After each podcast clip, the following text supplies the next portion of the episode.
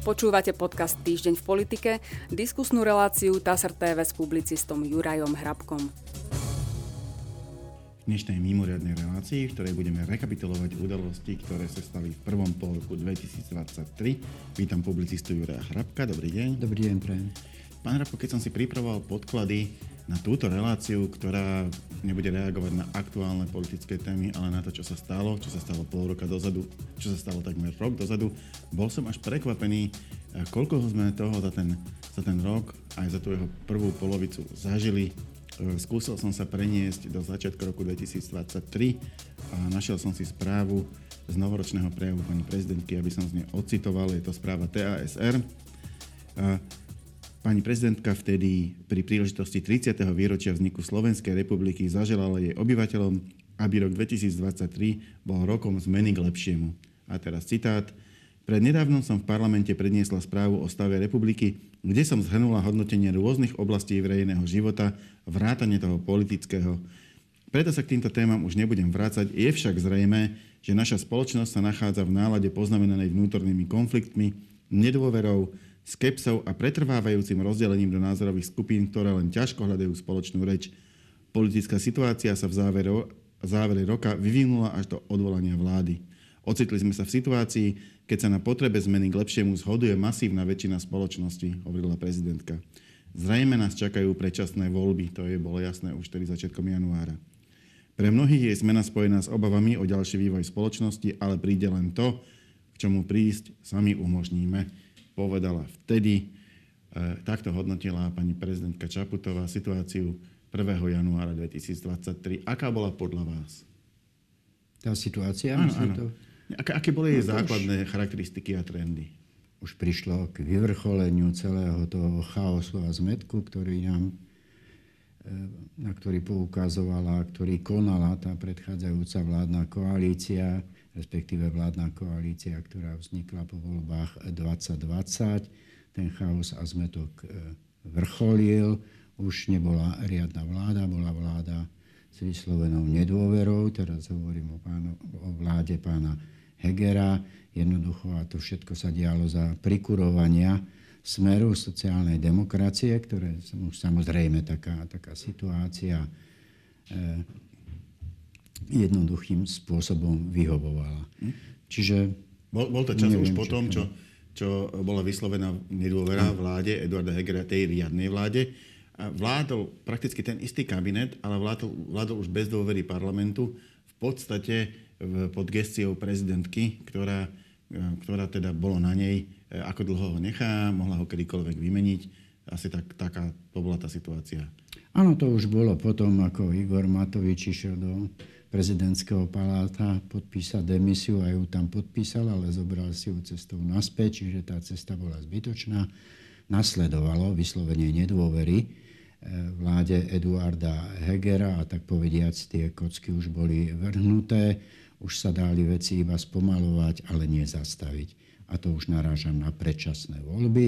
V tom januári pani prezidentka to videla tak, ako to videla potom následne konala tak, ako konala, a respektíve ešte, nekonala. K tomu sa ešte dostaneme. Dali vtedy, myslím, im, e, vládnej koalícii, čas do konca januára, e, aby sa nejako postavili k tomu, že majú vládu bez dôvery. Parlamentu povedala, že ak dovtedy situáciu nevyriešia, e, tak zasiahne ona a vymenuje úradnícku vládu. Tým vytvorila vlastne tlak na to, aby prijali nejaké riešenie, ktoré by im umožnilo ešte nejaký čas byť pri moci do toho sa ale vnášala ešte iná téma. Napokon sa predsa len podarilo presadiť na e, Slovensku referendum e, o zmene ústavy tak, aby umožnila e, skrátenie volebného obdobia. To referendum ani sa nebudem vrácať k tomu, akú malo dlhú históriu, ako sa ho opakovane pokúšali v tomto volebnom období iniciovať, ako ho zakázal ústavný súd. Pravda je taká, že nakoniec v januári prebehlo, mám tu správu z 22. januára o jeho výsledkoch. 9. referendum v histórii samostatnej Slovenskej republiky je podľa neoficiálnych výsledkov neplatné. Po sčítaní, to je správa z 22. januára, po sčítaní 97,76 okrskov sa na ňom zúčastnilo iba 27,41% občanov oprávnených hlasovať. Na platnosť referenda je potrebná viac ako 50% účasť. Priebežné neoficiálne výsledky zverejňuje štatistický úrad CR. Na otázku, či e, občania súhlasia s tým, aby bolo možné skrátiť volebné obdobie referendum alebo uznesením Národnej rady, odpovedalo kladne 97,52 zúčastnených e, na tomto referende a záporne odpovedalo iba 1,53% zúčastnených. Takže e, mali sme 9. neplatné referendum respektíve 9. referendum v histórii Slovenskej republiky a 8. V ktorom, na ktorom sa nezúčastnilo dostatok, dostatok občanov. Aký malo význam? No tak z vecného hľadiska, keďže poznáme ten výsledok, tak sa dá povedať, že žiadny, pretože nebolo, nebolo úspešné. To znamená, že volá ľudu, ľud neprehovoril do toho, aby mohol, inak historicky myslím si, to bolo prvýkrát meniť sám od seba ústavu, pretože tie otázky boli naformulované a týkali sa konkrétnych článkov. To sa nestalo. No a politicky to samozrejme vyhovovalo jeho iniciátorom, pretože túto tému referenda a uplatňovania vôle ľudu sa im dokázali podržať niekoľko dlhých mesiacov. Mm-hmm. Pričom obviňovali všetkých, samozrejme, počnúc pani prezidentkou a končiac politickými protivníkmi. Takže z toho politického hľadiska to bol úspech vlastne ich. No, bol tam ešte jeden rozmer, lebo sa vždy sa rozmýšľalo, že či je ten pohár poloplný alebo poloprázdny. Na jednej strane neprišlo dosť ľudí, aby to referendum uh, bolo platné. Na druhej strane prišlo obrovské množstvo ľudí, tých 30 uh, všetkých voličov, Eh, to už by pri, eh, pri normálnych klasických voľbách bola asi väčšina, pretože ani k parlamentným voľbám nechodia všetci voliči, ale chodí 60-70% podľa toho, aké, aké tie voľby sú. Bol to veľký politický signál o, o podpore predčasným voľbám. Aspoň teda z môjho pohľadu. No tak isté, len tomu predchádzali tie udalosti, ktoré boli rok predtým a ešte, ešte predtým. Čiže toto bolo len také vyvrcholenie. E, Robert Fico a Smer veľmi dobre trafili túto, túto tému, napriek tomu, že ich pokusy neboli úspešné. Keď si spomenieme na prvý pokus, tak ten ústavný súd zmietol zo stola jednoducho. Čiže zbierali ďalšie, ďalšie petície, udržovali takú tú teplotu, teplotu pri svojich voličoch, sympatizantov a prívržencov. A konec koncov, pokiaľ si dobre spomínam, to už bolo to druhé ktoré iniciovali a tam ústavný súd vyškrtol tú prvú otázku zase, čiže sa kde žiadali okamžitú demisiu vlády, čo bol samozrejme nezmysel, ale aj ústavný súd to potvrdil a vyškrtol, čiže sa konala naozaj iba toho, či môžu iniciovať vznik predčasných volieb v parlamente a akými spôsobmi sa to dá urobiť, ako novelizovať ústavu, inými slovami. No ale tak z toho vecného hľadiska opakujem, nebolo to referendum úspešné, ale bolo úspešné, čo sa týka politickej oblasti a robenia politiky smerom sociálnej demokracie. No, je pravda, že aj vládna koalícia e, podobne reagovala aj na, aj na ten tlak od prezidentky, aj na to, aká bola situácia v parlamente, ale aj na výsledky tohto, tohto referenda tým, že, že sa jednoducho nepostavila e, čelom proti predčasným voľbám. Vyriešila to takým akýmsi kompromisom. 25. januára schválil parlament zmenu ústavy Slovenskej republiky, ktorá vôbec umožnila skrátiť volebné obdobie, predtým sa to na Slovensku nejakým spôsobom nedalo. Ústava o tom nehovorila, aspoň ústavný súd to tak vyhodnotil, že nedá sa skrátiť. Tak 25. E, januára parlament schválil novelu ústavy, ktorá umožnila skrátiť, skrátiť volebné obdobie uznesením, e, na ktorom sa zhodne ústavná väčšina poslancov. No a následne potom koncom januára prišlo k tomu, že, že, bol aj, že aj reálne bolo to volebné obdobie skrátené. A medzi tým nastalo to, na čo ste už vy, e, vy čo ste vy už naznačovali. Bol tam, bol tam otázka, že teda kedy by mali byť tie predčasné voľby, keď máme vládu bez dôvory parlamentu. Pani prezidentka navrhovala pôvodne júnový termín, dokonca ešte 27. januára konštatovala, že by preferovala júnový termín predčasných volieb, ale už tedy dodávala, že bol, teda bude ochotná akceptovať aj neskorší septembrový. Ak sa nájde zhoda iba na tomto septembrovom termíne, budem ho rešpektovať, povedala podľa TASR. V čom to, v čom to proste menilo situáciu, či sú voľby v júni, alebo sú v septembri, ako sa nakoniec uzhodol parlament? No tak v tom, ja pokiaľ si dobre spomínam, som povedal, že Robert Fico je jediný ktorému najviac vyhovuje septembrový termín, pretože ak by boli voľby v júni, v máji, ako to navrhoval on, nebol by ešte tak dostatočne silný, ako bol v septembri. Ten čas jednoducho nehrá, nehrá nikdy pri predčasných voľbách pre tých, ktorí vládnu, hoci už sa nedá hovoriť v tom čase o žiadnej vládnej koalícii. Veď vláda bola, mala vyslovenú nedôveru, bola to už v podstate vláda pani prezidentky, ktorá mala dôveru iba pani prezidentky, nemala dôveru parlamentu. Ten parlament bol rozbitý s prepáčením za výraz na cimpr ako sa ľudovo hovorí.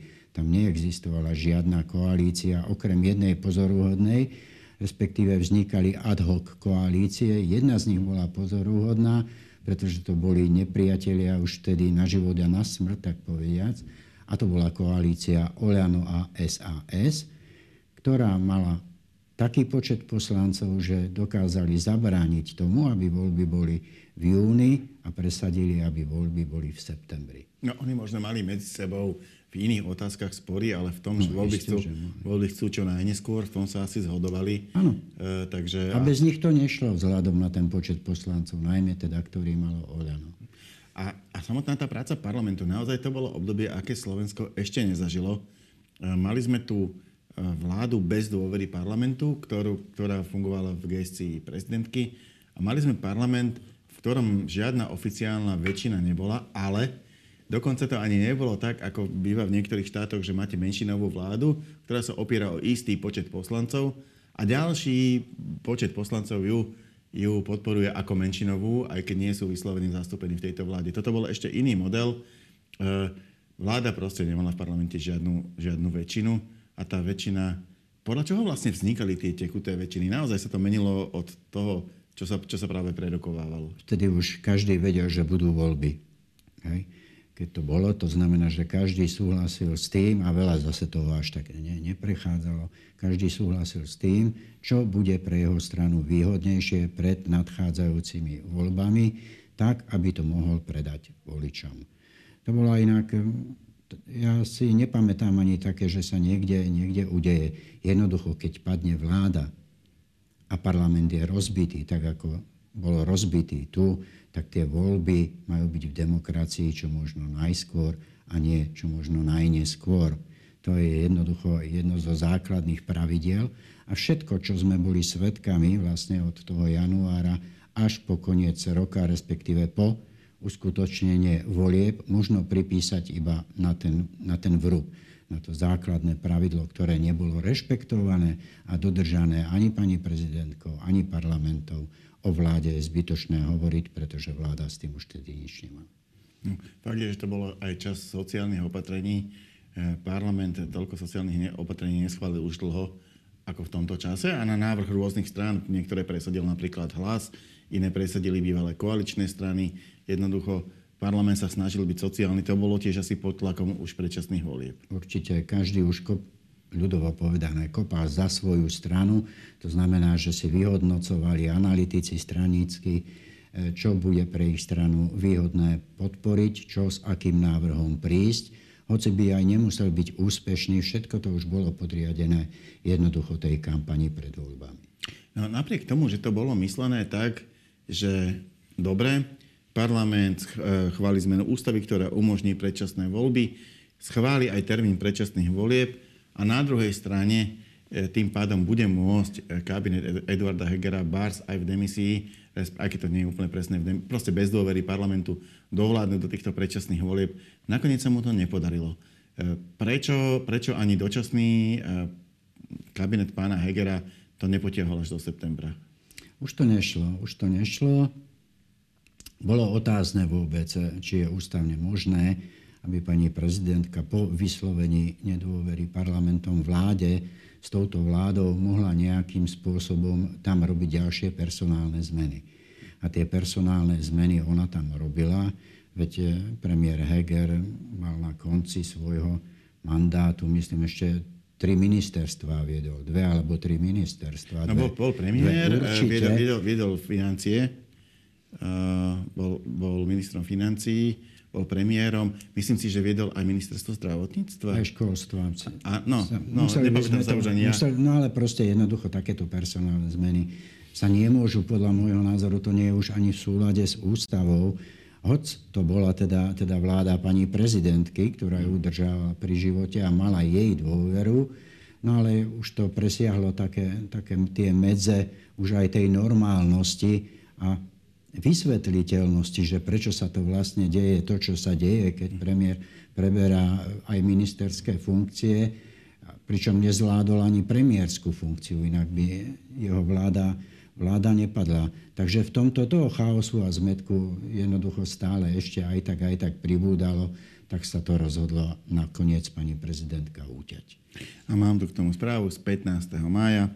Je to správa TSR prezidentka Slovenskej republiky Zuzana Čaputová e, teda v pondelok 15. mája vymenovala vládu odborníkov na čele s ľudovitom Ódorom. Vicepremiérkou zodpovednou za plán obnovy sa stala Lívia Vašáková, post ministra financí, na post ministra financí nastúpil Michal Horvát, e, minister obrany e, bol Martin Sklenár, novým ministrom zahraničných vecí sa stal Miroslav Vlachovský, ministrom vnútra Ivan Šimko, za ministra hospodárstva prezidentka vymenovala Petra Dovhuna, ministrom podhospodárstva a rozvoja vidieka sa stal Jozef Bíreš, novým ministrom investícií a regionálneho rozvoja e, sa stal Peter Balík, ministerstvo dopravy prevzal Pavol Lančarič, za ministra zdravotníctva prezidentka vymenovala Michala Palkoviča, ministrom školstva sa stal Daniel Bútora, novou ministerkou kultúry sa stala Silvia Hroncová. Ministerkou práce sociálnych vecí sa stala Sonia Gáborčáková, ministerstvo spravodlivosti viedla Jana Dubovcová, Miesto ministra životného prostredia obsadil Milan Chrenko. E, vláda odborníkov podľa tejto správy vystriedala dočasne poverený kabinet Eduarda Hegera. Heger požiadal prezidentku o zbavenie poverenia viesť vládu potom, ako ohlasili odchod ministri Samuel Vlčan a Rastislav Káčer a prezidentka neprijala ani jeden z návrhov, ktoré považoval za stabilnejšie než vymenovanie úradníckej vlády. Náschval som to prečítal, aby sme si pripomenuli, kto teda e, v tom maji nastúpil čom bola táto vláda iná, výnimočná, špeciálna? V prvom, prípade, v prvom rade teda to boli tie okolnosti aj za ktorých vznikla. Analytici prezidentského paláca zle vyhodnotili celú situáciu, ktorá nastala už vlastne v januári 2023 a pani prezidentka už bola donútená okolnostiami urobiť si svoju vlastnú vládu alebo úradnícku vládu pod vedením pána Odora, keby to tí analytici vyhodnotili lepšie tú situáciu, mohla to už urobiť o mnoho skôr a nastali by úplne iné okolnosti, než s ktorými sa vyrovnávame povedzme dnes. Bol to celý zlý odhľad, celé zlé to bolo jednoducho odohrané. Čo sa týka tej vlády, aj z toho je hneď vidno, veď pani prezidentka opäť bola donútená okolnostiami zakrátko po jej vzniku odvolať svojho vlastného eh, ministra, ministra vnútra Ivana Šimka. K tomu sa dostaneme, pretože to okay. už je, presahuje do druhého pol roku eh, a tomu budeme venovať nasledujúcu našu reláciu. Ale áno, je pravda, že tu v maji, 15. maja, vymenovala pána Šimka do funkcie ministra vnútra a už v priebehu leta E, to neplatilo, musela ho odvolať. Áno, no tak, ale tak úlohu od tej vlády neočakával nikto žiadne, žiadne veľké veci, že môže robiť, konec koncov ani nemohla. Takisto musela žiadať o dôveru parlamentu, takisto tú dôveru od parlamentu nedostala. Myslím si, že splnila to, čo mala, to znamená, že pripraviť nejaké návrhy pre budúcu vládu, ako konsolidovať verejné financie, čo robiť, čo nerobiť, ako odporúčania alebo nič iné nemohla robiť. Mňa trochu mrzí, že priamo nepomenovala ten stav, ktorý jednotliví ministri našli vo svojich rezortov. To znamená, že vychádzame z tohoto, situácia je takáto, takže odporúčame toto. To by bolo lepšie. Ten stav zostal taký, aký bol nepopísaný. To znamená, že my ani veľmi presne nevieme a sme odkázaní teraz na súčasných ministrov, ktorí preberali ministerstva, čo nám hovoria a čo nám nehovoria o tom, v akom stave to ministerstvo a jemu podriadené organizácie e, zostali. To je napríklad aj prípad Dubaj. to tak, e, iba Ale tam si príklad, myslím, že aj minister, minister tejto úradníckej vlády podal trestné oznámenie ako, veľmi, veľmi sa o tom nerozširoval, ale trestné oznámenie podal jednoducho, aby sa chránil, isté, isté, aby to potom nebolo na jeho vrúb. Áno, ja som to naozaj, tých mm. prípadov bolo, bolo viacero, len tento je taký najľudovejší asi. A ako pripomenúť, jednoducho v tých organizáciách rôznych sa robili rôzne veci a samozrejme teraz sa bude z toho jedna strana vyviňovať, druhá ju bude obviňovať ak by to urobila vláda pani prezidentky, teda pod vedením pána Odora, že by vyčistila ten stôl a povedala, našli sme toto a toto, situácia a trendy sú takéto a takéto, a štátna kasa vyzerá takto a takto a končila tým, čím končila, správne odporúčaniami pre nastupujúcu vládu, tak by to bolo fajn. Ale inak sa ukázalo, že takýto systém nie je dobrý a bola to bolo, bolo to príšerné obdobie. Ale to nebolo už e, zapričinené až tak e, tými ľuďmi, ktorých nominovala pani prezidentka.